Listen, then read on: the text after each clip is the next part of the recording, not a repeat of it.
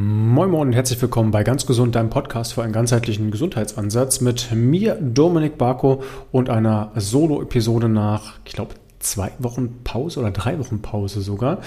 Ähm, und zwar soll es heute um das Thema Intervallfasten gehen. Vielleicht erstmal vorweg, warum habe ich Pause gemacht? Ich war krank. nach vier Jahren kontinuierlichen Content aufnehmen, habe ich mir mal zwei Wochen Pause gegönnt. Ich glaube, das ist dann auch hoffentlich für euch zu entschuldigen. Aber ich bin mit einem schönen Thema wieder da, was ich auch schon bei Instagram und bei äh, YouTube auch schon mal in Reels in Stories etc. verfasst habe, auch ein ganzes Video darüber gemacht habe, und zwar das Thema Intervallfasten, vielleicht auch bekannt als 16 zu 8. Wir werden heute in diesem Podcast mal erklären, was ist Intervallfasten, was sind da die Vorteile von, was passiert da überhaupt, was hat das mit der Studienlage von Mäuse auf sich. Dann werden wir auch mal gucken, ob das Ganze auch auf Menschen übertragbar ist, was da für Vorteile daraus generiert werden können oder vielleicht auch welche Nachteile daraus generiert werden können, wie ich das Ganze handhabe und vielleicht hier und da nochmal ein paar praktische Tipps. Das alles und noch viel mehr kriegt ihr nach dem Intro.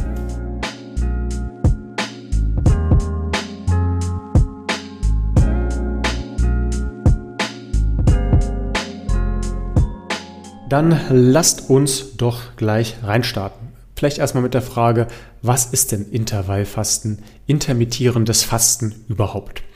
Ja, in der Gesellschaft ist das relativ populär seit einigen Jahren und wird auch von vielen Gesundheitscoaches in Teilen berechtigt, in Teilen auch unberechtigt mit an die Coaches, äh, Coaches weitergegeben. Und zwar geht es da um dieses 16 zu 8 Fasten im Wesentlichen. Was heißt 16 zu 8? Das heißt, dass ihr in einem Zeitintervall von 8 Stunden esst und in einem Zeitintervall von 16 Stunden nichts isst. Ja, wir haben das bei uns im Coaching ohnehin nie ganz so stark ausgelegt. Also wir haben auch gesagt, 10 Stunden nichts oder dann 10 Stunden zu essen und 14 Stunden nichts zu essen sei auch vollkommen in Ordnung oder sogar 12 Stunden essen, 12 Stunden nichts essen finde ich, ist auch noch vollkommen im Rahmen und ist auch noch irgendwo Teil dieser Intervallfastenkultur. Ähm, wenn man dieses Fastenfenster dann erhöht, beziehungsweise das Essensfenster reduziert, dann passiert eine Sache schon recht automatisch. Ja, was passiert? Wir tendieren dazu, weniger Mahlzeiten zu essen oder uns vielleicht auch mal Gedanken überhaupt mal zu machen, wann wir essen, wie wir unser Essen strukturieren ähm, und in der Regel wird es dann darauf hinauslaufen, dass man drei oder zwei Mahlzeiten hat, die man am Tag isst. Manche Leute schwören auch auf dieses One Meal a Day. Wim Hof macht das meines Wissens. Es gibt viele populäre Bodybuilder, die sowas auch machen und dann halt auch hier auf ihre Kalorienmenge kommen, dann quasi eigentlich ein Essensfenster von irgendwo vielleicht sogar nur einer Stunde haben und dann 23 Stunden nichts essen. Warum sie das machen, das erkläre ich gerne nochmal. Ich möchte allerdings nochmal auf diesen Mahlzeiten rumreiten, weil das aus meiner Sicht ein sehr essentieller Punkt ist, den man verstehen muss. Wenn man Leute fragt, wie viele Mahlzeiten sie am Tag zu sich nehmen, ja, das wurde auch mal untersucht und da wurde in der Mehrheit geantwortet, ja so drei bis vier Mahlzeiten am Tag. Da muss man vielleicht erstmal definieren, was sind denn Mahlzeiten? Im Sinne des Fastens sind Mahlzeiten alle Mahlzeiten, die eine Kalorie beinhalten. Also Magnesiumpulver wäre das jetzt nicht, aber beispielsweise schon ein kleiner Kaffee mit einem Schuss Milch. Das wäre dann schon eine Mahlzeit. Eine kleine Scheibe Kohlrabi, das wäre eine Mahlzeit. Drei, vier, fünf Nüsse, das wäre auch schon eine Mahlzeit. Ja? Also alles das, wo unser Körper die Makronährstoffe bekommt, die er dann am Ende verwerten muss, wo er dann raus Energie ziehen kann, beziehungsweise auch, wo er Proteine raus generieren kann. In Umfragen wurde dann tatsächlich auch mal, wie gesagt, gefragt. Vier bis fünf Mahlzeiten haben die Leute angegeben, dass sie vier bis fünf Mahlzeiten essen. Ja, manche haben auch gesagt drei, aber in der Regel hat sich das so bei vier eingependelt. Dann wurde das Ganze mal getrackt und diese Leute sollten das tatsächlich mal in einem Tagebuch aufführen. Und selbst wenn sie da vielleicht nicht ganz ehrlich gewesen sind, lag die Realität dann bei zwischen 4,2 und 10,5 Mahlzeiten. Das klingt jetzt erstmal sehr viel und der eine oder die andere mag jetzt auch drüber lachen und sagen, haha, komisch. Vielleicht ist das bei euch aber auch so. Ne? Vielleicht nimmt ihr erstmal morgens ein Cappuccino, dann gibt es vielleicht ein Frühstück, dann zwischendurch nochmal ein Minisnack, dann gibt es ein Mittagessen, dann vielleicht nochmal ein paar Kekse, eine Kleinigkeit zwischendurch genascht, vielleicht nochmal Abendbrot und vielleicht auch nochmal auf dem Sofa und schwuppiwuppi hat man da schon eine viel, viel größere Zahl, als man eigentlich vermuten lässt. Ja? Ähm, Die, das Intervallfasten, das ähm, ist allerdings insofern populär, als dass man dann halt sich Gedanken machen muss, wie viele Mahlzeiten nehme ich zu mir und vor allen Dingen natürlich, wie schaffe ich es, diese Mahlzeiten in ein kleines Zeitfenster zu pressen. Und da kann ich mal erklären, wo das Ganze herkommt. Ne, ich habe da jetzt hier drei Dinge rausgesucht. Grund Nummer eins, beziehungsweise Grund Nummer eins, warum man dann auch zum Intervallfasten kommen kann oder diese Idee generieren kann, warum man Intervall fasten sollte, ist die sogenannte Autophagie. Ich als alter Lateiner, der keine Ahnung davon in der Schule hatte, äh, muss dann nochmal nachlesen. Und zwar Auto kommt von automatisch, das ist glaube ich klar. Und Phagie kommt von fressen, also automatisch fressen. Das klingt jetzt erstmal ziemlich bedrohlich, wenn ich sage, ich werde durch das Fasten einen Modus aktivieren, der mit automatisch Fressen zu tun hat. Aber genau das passiert. In eurem Körper werden, wenn die Autophagie anspringt, tote Zellproteine dann entweder abtransportiert oder recycelt. Ja, also tote Materie, könnt ihr quasi sagen, in eurem Körper, die für nichts mehr zu gebrauchen ist, wird sogar noch wiederbelebt mit anderer toten Materie, na, das ist falsch ausgedrückt, mit anderen toten Zellproteinen dann versucht wieder zu vollständigen Zellen zusammenzusetzen oder die Zellproteine werden abgetragen. Also man kann quasi plakativ sagen, der ganze Müll wird einfach mal rausgefahren. Dann ist es generell auch so, dass es ist nicht direkt Autophagie, aber es ist schon so, dass euer Darm auch so eine Art Putzprogramm hat. Also auch hier, wenn ihr mal eine Zeit lang nichts esst, dass da einfach ein bisschen sauber gemacht wird, dass die Schleimhäute sich auch mal ein bisschen regenerieren kann. Das ist also auch für den Darmtrakt nicht verkehrt, auch mal eine kurze Zeit Abstinenz zu zeigen, gerade vom Essen. Ähm, das zweite, was passiert, ist, dass der Körper dann zwischen den beiden Modi switchen kann, also zwischen dem mTOR-Modus, das war einfach gesagt ein Modus, den wir haben, um aufzubauen, ja, Muskulatur aufzubauen, um ja, äh, Anpassungsprozesse zu triggern. Ähm, das wird aber auch zumindest in Verbindung gebracht, ja, da muss man ein bisschen vorsichtig sein, aber auch mit Tumorwachstum. Also da geht es dann nicht nur um gutartige Zellen, sondern da könnten theoretisch auch bösartige Zellen wachsen. Jetzt muss man sich hier keine Gedanken machen. Ja, es geht jetzt nicht darum, dass man irgendwie Krafttraining macht oder dann irgendwie diesen mTOR-Pfad aktiviert, dass dann hier sofort Probleme entstehen. Es gibt auch wieder Untersuchungen, die inzwischen zeigen, dass es da gar keine Probleme gibt. Ja, also hier sage ich einfach mal nur, was in der Allgemeinheit gilt. Äh, die Wissenschaft ist da noch nicht so eindeutig, wie das teilweise tituliert wird. Wodurch wird mTOR getriggert? Unter anderem durch Bewegung, durch Krafttraining zum Beispiel, ähm, durch Ausdauertraining mit Sicherheit auch, aber auch durch Protein. Wenn der Proteine euch zuführt, und das lässt sich in der Regel kaum vermeiden, weil ja jedes Nahrungsmittel, jedes Grundnahrungsmittel, wenn das jetzt nicht auseinander dividiert wird, auch mit Protein ähm, versehen ist, da würde sich dann quasi dieser Aufbaumodus aktivieren. Und es gibt diesen natürlichen Gegenspieler, diesen AMPK, AMPK-Pfad. Ja, das ist dann dieser Reinigungs-, dieser Abbaumechanismus, den wir haben wollen. In meiner Welt ist das so, dass ähm, man da nicht das eine oder das andere pro Tag machen muss, sondern dass man durchaus auch sagen kann, hey, ich esse, ich baue auf und danach gehe ich von diesem mTOR-Modus in diesen AMPK-Modus und regeneriere, fahre wieder runter, gönne meinem Körper die Ruhe, die er braucht, um dann auch aufzubauen. Ja, also das geht aus meiner Sicht auch miteinander einher und kann Hand in Hand gehen. Und wir kommen zu Punkt Nummer drei, ja, also den, die Autophagie war Punkt Nummer eins, AMPK und mTOR war Punkt Nummer zwei. Punkt Nummer drei, der Vorteile, die man generieren könnte vom Fasten, ist ähm, sogar in eine Art der Ketose zu kommen. Ja, da muss man natürlich dann Ernährung noch entsprechend mit, ähm, mit modulieren. Ja, bei einer Regel ist es so, dass der Körper erstmal alle Nahrungsbestandteile aus dem Darm, ja, alle, die resorbieren können, also dann auch den Blutkreislauf kommen, sich rausnimmt und die dann quasi erstmal verwertet, daraus Energie gewinnt.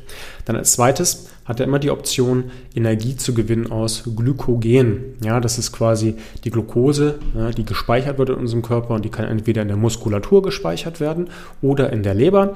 Und hier holt sich der Körper dann als zweite Instanz die Energie her. Und wenn das leer ist, dann muss sich der Körper eine neue Strategie einfallen lassen. Und erstmal kann er auch eine Zeit lang dann ohne diese Energie klarkommen. Aber ab einem gewissen Zeitpunkt, ja, dann spricht man dann, dass man in die Ketose kommt, sagt der Körper, okay, wenn ich jetzt aus Kohlenhydraten, also letzten Endes dann Glucose, keine Energie mehr generieren kann, dann brauche ich eine Alternative. Und da hat sich der Körper was Geniales einfallen lassen. Er nimmt dann Fett. Also die Inuit, die dann sich den ganzen Winter nur von Robbenfleisch ernähren, was dann sehr fettig ist und sehr proteinhaltig, die hätten dann im Winter keine Kohlenhydrate gehabt. Und wenn wir nur Kohlenhydrate als Energie Reserve heranziehen könnten, dann wäre das ziemlich schwierig für die gewesen. Ja, der Körper hat sich da angepasst und hat einfach gesagt, okay, Strategie 1 ist immer erstmal Glucose, deswegen bin ich auch nach wie vor der Meinung, man sollte das dem Körper geben, weil er das sehr gut verwerten kann. Strategie 2 ist Fett und da dann aus dem Fett in der Ketose dann über Ketonkörper sogenannte dann auch Energie generieren zu können. Ja, da müsstet ihr aber entsprechend auch eure Kohlenhydrate runterfahren. Das heißt nicht, dass ihr auf Null runterfahren müsst, aber ihr könnt die niedrig halten. Das ist in manchen Fällen keine schlechte Idee. Ähm, gerade bei Epilepsie ist das ein Thema, was vielen Leuten sehr gut helfen kann. Ähm, wird allerdings tatsächlich aus meiner Sicht aus dieser Keto-Bubble, also aus den Leuten, die dann sehr, sehr stark Richtung Keto tendieren, vielleicht etwas überinterpretiert. Ja, ich will das etwas vorsichtig formulieren, weil jeder soll das machen, was für ihn funktioniert. Aber mittel- und langfristig habt ihr halt eine extrem hohe Fettzufuhr. Fett ist was Gutes, aber auch wie bei allen anderen macht hier die Dosis das Gift. Ich persönlich empfehle es nicht zwangsläufig. Man sollte schon sehr gut wissen, warum man das macht und man sollte auch wissen, mit wem man das macht, weil da bräuchte man mit Sicherheit jemanden, der einen unterstützt, da auch in den richtigen Modus zu kommen. Das Ganze ließe sich auch messen, aber das würde jetzt den Rahmen dieses Formats sprengen. Also, wir könnten diverse Vorteile generieren aus diesem Fastenfenster und hm, das haben sich seinerzeit auch Leute gedacht, die Studien angefertigt haben. Ähm, Sachin Panda beschreibt es in seinem Buch ganz gut, wo es um die Chronobiologie geht, und zwar beschreibt er da ganz äh, eindrücklich, dass das Ganze an Mäusen als erstes ausprobiert wurde. Ja, das ist ja ein übliches Prozedere in der Wissenschaft, dass das nicht an Menschen gleich ausprobiert wird, sondern dass, dass man sich erstmal überlegt, okay, wie kann ich das auch mal an Mäusen ausprobieren? Vielleicht manchmal sogar im Vorfeld ähm, ähm, im Labor, also in Petrischalen, äh, in vitro oder an Hefen. Ja, und in dem Fall wurde es dann beispielsweise an Mäusen ausprobiert. Da wurden die Mäuse acht Stunden lang gefüttert, 16 Stunden lang nicht gefüttert. Andere Mäuse wurden mit der gleichen Kalorienzahl den ganzen Tag über gefüttert. Ja, ähm, das wurde im Vorfeld gemacht, dem wurde quasi das Futter immer zur Verfügung gestellt. Die anderen hat man gesagt, okay, wenn jetzt die Leute da sind, dann sollen die bitte so lange warten, bis die Mäuse aufgegessen haben und sollen auch nur ähm, in dieser bestimmten Zeitfenster die Mäuse füttern, also acht Stunden lang. Und daraus ist auch dieses 16 zu 8 entstanden. Da hat sich nämlich gezeigt, dass die Mäuse bei acht Stunden Fütterung da ziemlich gute Ergebnisse erzielen konnten.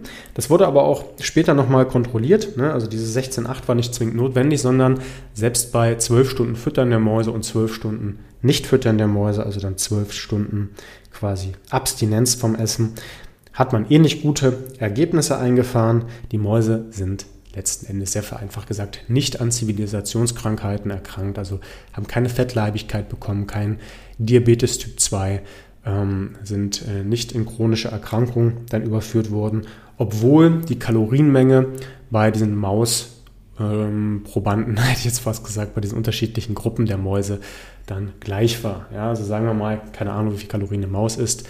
Alle Mausgruppen haben 100 Kalorien bekommen. Die einen wurden halt in 8 Stunden gefüttert, die anderen in vielleicht 16, 17, 18 Stunden. Ja? Das heißt, daraus wurde geschlussfolgert, okay, vielleicht ist es gar nicht ganz so entscheidend, wie viel Kalorien man zu sich nimmt, sondern in welchem Essensfenster. Und das Ganze hat man dann auch mit Menschen ausprobiert. Ja? Man ist dann quasi zu den Menschen gegangen, hat gesagt, wir probieren das auch mit Menschen. Und auch hier hat sich gezeigt, wow, Okay, da passiert was. Da sind scheinbar auch richtig gute Ergebnisse zu erzielen in mannigfaltiger Hinsicht. Also auch hier wieder auf Körpergewicht Einflussnahme, auch wieder auf Diabetes Typ 2 Einflussnahme, auf ganz, ganz viele andere Faktoren, die sich dann positiv ausgewirkt haben. Und daraus hat man dann geschlussfolgert und dann irgendwo auch die Ernährungs- und Fitnessbranche 16 zu 8, das ist der Shit. Das müssen wir machen. Nichts anderes kann es sein. Ja, ähm, warum hat man dann ähm, überhaupt diese 16 zu 8 gemacht? Hm, das wurde ursprünglich bei den Mäusen nur so eingeführt, weil studentische Hilfskräfte die Mäuse gefüttert haben und die einfach nur einen 8 Stunden Arbeitsvertrag hatten. Ja, den konnte man die Mäuse nicht zwölf Stunden füttern und das Ganze kontrollieren. Daher kommt das alles. Ja, also selbst wenn ihr jetzt sagt, ich muss unbedingt Intervallfasten machen, löst euch bitte von diesem 16 zu 8 Gedanken, weil der liegt wirklich einfach nur an dieser Tatsache, dass studentische Hilfsmitarbeiter da nur acht Stunden gearbeitet haben. Sonst würde das ganze Prinzip vielleicht heutzutage eher als 12, 12 oder 14, 10 bekannt sein. Ja? Ähm, da hat man gemerkt, okay, den, den Menschen ging es besser letzten Endes. Hm, dann hat man gesagt, okay, das muss an diesem Autophagie-Effekt liegen. Und hier ist jetzt leider die Spitzfindigkeit, die ich rausgearbeitet habe, beziehungsweise die inzwischen andere Wissenschaftler dann auch recherchiert haben, dass sich zwar Verbesserungen zeigen, was ja erstmal in erster Instanz gut ist, aber dass das nicht unbedingt auf die genannten oberen Effekte zurückzuführen ist. Also nicht unbedingt auf diesen AMPK-Modus, nicht unbedingt auf die Autophagie, sondern dass sich einfach gezeigt hat, dass die Menschen weniger Kalorien aßen. Warum? Weil sie in einem kleineren Zeitintervall aßen und hier dann tatsächlich eher zwei bis drei Mahlzeiten sich zugeführt haben, anstatt die ja, eingangs erwähnten 4,2 bis 10,5 Mahlzeiten. Kaloriendefizit ist halt einfach noch eine große Nummer, einer der wichtigsten Dinge, die wir machen können. Ich bin kein großer Freund davon, Kalorien zu zählen, aber natürlich ist die Gesamtmenge, die ihr aufnimmt, immer sehr, sehr entscheidend für eure Gesundheit. Das ist wahrscheinlich sogar einer der größten Faktoren, mit was ihr esst, wie viel ihr esst. Ja? Also hier war scheinbar die, die Kalorienmenge entscheidend, aber nicht in welchem Zeitfenster gegessen wurde. Weil wenn die gleiche Kalorienmenge statt bei 8 Stunden, bei 12 Stunden oder 14 Stunden gegessen wurde, konnten sich da keine großen Unterschiede erklären. Warum gab es dann aber bei Mäusen diese Effekte, wenn die die gleichen Kalorienanzahl gegessen haben, bei einer höheren Stundenzahl, dass die Mäuse dann krank geworden sind und bei einer niedrigen Stundenzahl nicht? Das ist recht einfach zu erklären. Wir Menschen sind keine Mäuse. das ist recht offenkundig, aber sowas wird scheinbar bei Mausstudien manchmal vergessen, dass man natürlich in Mausstudien einige Sachen untersuchen kann, aber wir einfach keine Mäuse sind. Der Metabolismus, also dieser Stoffwechsel von Mäusen, funktioniert anders als der von Menschen. Wenn eine Maus 16 Stunden nichts isst und fastet, dann kommt die Maus tatsächlich in diesen vorher genannten Reinigungs-Autophagie-Modus. Diesen Modus oder um diese gleichen Art von Autophagie, diesen gleichen Trigger zu bekommen, müssen wir Menschen fünf bis sieben Tage nichts essen. Das ist natürlich ein ganz anderes Kaliber. Da sind wir dann nämlich nicht mehr im Intervallfasten, sondern im wirklichen Fasten. Ja, also wenn wir von drei, fünf, sieben, zehn, 15, 20 Tagen reden, wo wir nichts essen. Da werde ich mit Sicherheit auch nochmal einen Podcast zu machen, weil ich da ja auch meine ersten Fastenerfahrungen gemacht habe dieses Jahr. Ähm, wenn euch das interessiert, schreibt mir das gerne in die Kommentare, dann werde ich da mit Sicherheit auch nochmal einen Fachexperten mit dazu holen und dann können wir das Thema halt auch nochmal in ähm, Vier-Augen-Gespräch letzten Endes dann auch auswerten. Ja? Ähm, also bitte merken, wir sind keine Mäuse. Das heißt, die Effekte von uns lagen eher daran, dass wir die Kalorien reduziert haben. Heißt das jetzt, wir sollen immer und überall nur essen? Aus meiner Sicht nicht. Heißt das jetzt, wir sollen dann einfach nur fasten? Hm, auch hier ist eine gewisse Vorsicht geboten, denn man muss sich überlegen, dass dieses Fasten für manche Leute unglaublich gut funktioniert. Erfahrungsgemäß bei Männern ein bisschen besser. Die können sich oftmals besser dann auch auf diesen Metabolismus anpassen als bei Frauen. Ähm, ein paar Probleme haben wir immer auch mal wieder in den Coachings und ähm, ja, sind auch recht gut zu erklären. Und zwar, dass viele Leute nicht so variabel in ihrem Blutzucker sind. Wenn die also eine längere Zeit nichts essen und dann schon so eine Art Prädiabetes erwischt haben, ja, das haben doch mehr Leute als das denken. Äh, das heißt, die sind nicht mehr so metabolisch flexibel, dann kann das schon zu unangenehmen Blutzuckerschwankungen führen mit Heißhungerattacken, mit ähm, dann tatsächlich dazu führenden Problemen, dass man dann, wenn man isst, auf einmal viel, viel mehr isst, weil man so dolle Hunger hat. Mit äh, Stimmungsschwankungen, die damit einhergehen. Ähm, mit auch teilweise, ja, da schiele ich eher zu den Frauen, einer zu geringen Kalorienaufnahme und da schiele ich auch zu den Sportlern und Sportlerinnen auch hier mit einer zu geringen Kalorienaufnahme. Hm? Das muss nicht zwangsweise sein, aber ihr könnt euch natürlich vorstellen, dass wenn ihr nur noch zwei Mahlzeiten esst und da tatsächlich ein Sportler seid, dann also eigentlich auch schon eine hohe Muskelmasse habt, eine hohe, ähm, einen hohen Grundumsatz, euch vielleicht entweder viel bewegt oder ähm, dann auch tatsächlich nochmal mit Sport das Ganze nochmal überstülpt, dann muss man schon so seine, ja, je nach äh, Körpergröße etc., seine zweieinhalb, drei, teilweise sogar dreieinhalb, viertausend Kalorien zu sich nehmen. Ja, und das ist natürlich ein bisschen schwieriger auf zwei Mahlzeiten oder auf drei Mahlzeiten zu splitten. Ja. Viele Leute kommen einfach mit diesen großen Portionsgrößen dann nicht klar. Wenn ich mir jetzt vorstelle, ich muss dreieinhalbtausend Kalorien am Tag essen, wenn ich Ausdauersport oder Krafttraining mache, dann ist das wirklich ein ganz schönes Brett, da irgendwie an seine 1900 ja, Kalorien, 1700 Kalorien vielleicht äh, pro Mahlzeit irgendwo ranzukommen. Das ist schon, ist schon ein ganz schönes Brett und äh, das verträgt nicht jeder. Da muss man also auch auf die Darmgesundheit gucken. Ähm, gleichzeitig mit der Kalorienaufnahme korreliert auch das Thema Eiweiß. Ja, wir brauchen schon den Eiweiß als Grundbaustein und da sollte man schon, na, die Meinungen gehen da sehr, sehr stark auseinander, zwischen Mini, Mini, Minimum 1,2 Gramm Eiweiß pro Kilogramm Körpergewicht, aber man kann gerne auch bis 1,8, 2, teilweise sogar 2,5 Gramm Protein pro Kilogramm Körpergewicht hochgehen und das kann dann auf zwei Mahlzeiten verteilt auch schwierig werden. Ja, ich sage nicht, dass es unmöglich ist. Ich sage nur, es kann schwierig werden und für den Otto-Normalverbraucher ist das oft schwierig. Gleichzeitig kann das in der Praxis auch einfach ein Problem darstellen, dass wenn ich zum Beispiel beschließe, ich frühstücke, esse Mittagessen und kein, esse kein Abendbrot, dass es manchmal auch einfach nicht sonderlich sozial verträglich ist. Jetzt kann man das jedes Mal wieder brechen, ne? aber der eine oder andere möchte vielleicht abends mit seiner Familie essen. Das ist vielleicht dann die Mahlzeit, die er mit der Familie verbringen möchte. Vielleicht mit Freunden abends essen, essen gehen. Ähm, das fällt dann halt auch im Sozialgefüge unter. Ja? Dem einen oder anderen fällt es aber auch sehr einfach, morgens einfach nichts zu essen. Dann kann man das natürlich machen, wenn sich das gut anfühlt. Ähm, aber man sollte sich da aus meiner Sicht nicht zu stark in ein Modell reingeißeln. Ja? Also hier mehrere Themen, die da zusammenkommen. Gleichzeitig kann gerade bei Frauen äh, Essensentzug dann auch zu viel Stress führen, also zu einer Hormonimbalance und äh, dann auch zu Stressen. Stress, hört euch da gerne den Podcast von mir und Katharina nochmal an zum Thema Frauengesundheit. Ja, Frauen tragen das volle Reproduktionsrisiko, das klingt jetzt so mechanisch, aber da geht es in letzter Instanz auch darum, dass Frauen halt eine konstante Nährstoffversorgung brauchen, evolutionär bedingt halt auch schon für sich und für das potenzielle Kind, was ausgetragen werden könnte und auch, um genug Kraft zu haben, natürlich um die Familie zu versorgen. Ja, also hier gibt es halt auch Nachteile vom äh, Intervallfasten, die dann manchmal auch nicht genannt werden. Und deswegen muss man für sich individuell gucken, wie halte ich es für sinnvoll. Ich persönlich halte es ungefähr wie folgt. Ich frühstücke so gegen 9 Uhr, nachdem ich mich bewegt habe. Ja, das ist meine Routine. Ich stehe recht früh auf, habe erstmal viel Bewegung und gönne mir dann mein Essen. Ich verdiene mir quasi das Essen. Gehe dann halt auch schon mit Bewegung rein. Die Glut-4-Transporter in meinem Körper sind dann schon geöffnet und ziehen die Energie, die kommt, dann nicht direkt nur in den Blutzucker, sondern die werden dann auch gleich in die Muskulatur übergeben. Dann habe ich ein sehr sättigendes Frühstück. Ich habe heute zum ersten Mal seit zehn Jahren auch mal meine Kalorien getrackt. Das werde ich euch mit Sicherheit bei Instagram und Co. auch nochmal mit, mit zeigen. Aber ja, erstaunlich. Äh, tatsächlich sehr stark von dem abgewichen, was ich gedacht hätte.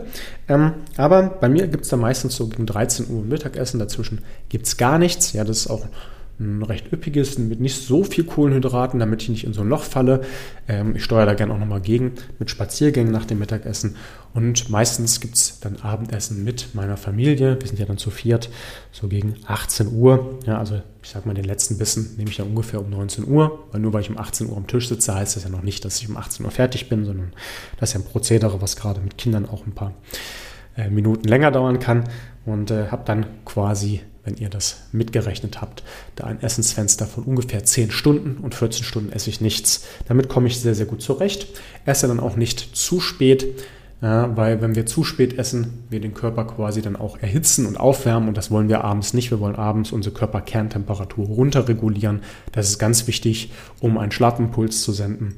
Ja, es macht ja auch keinen Sinn, ähm, so kurz vorher sich den Bauch voll zu hauen und die ganze Energie für die Durchblutung und für die Verdauung aufzuwenden. Das Blut soll abends ins Gehirn, damit wir da sehr gut regenerieren können und auch gut in diesen REM-Sleep-Modus kommen. Ja?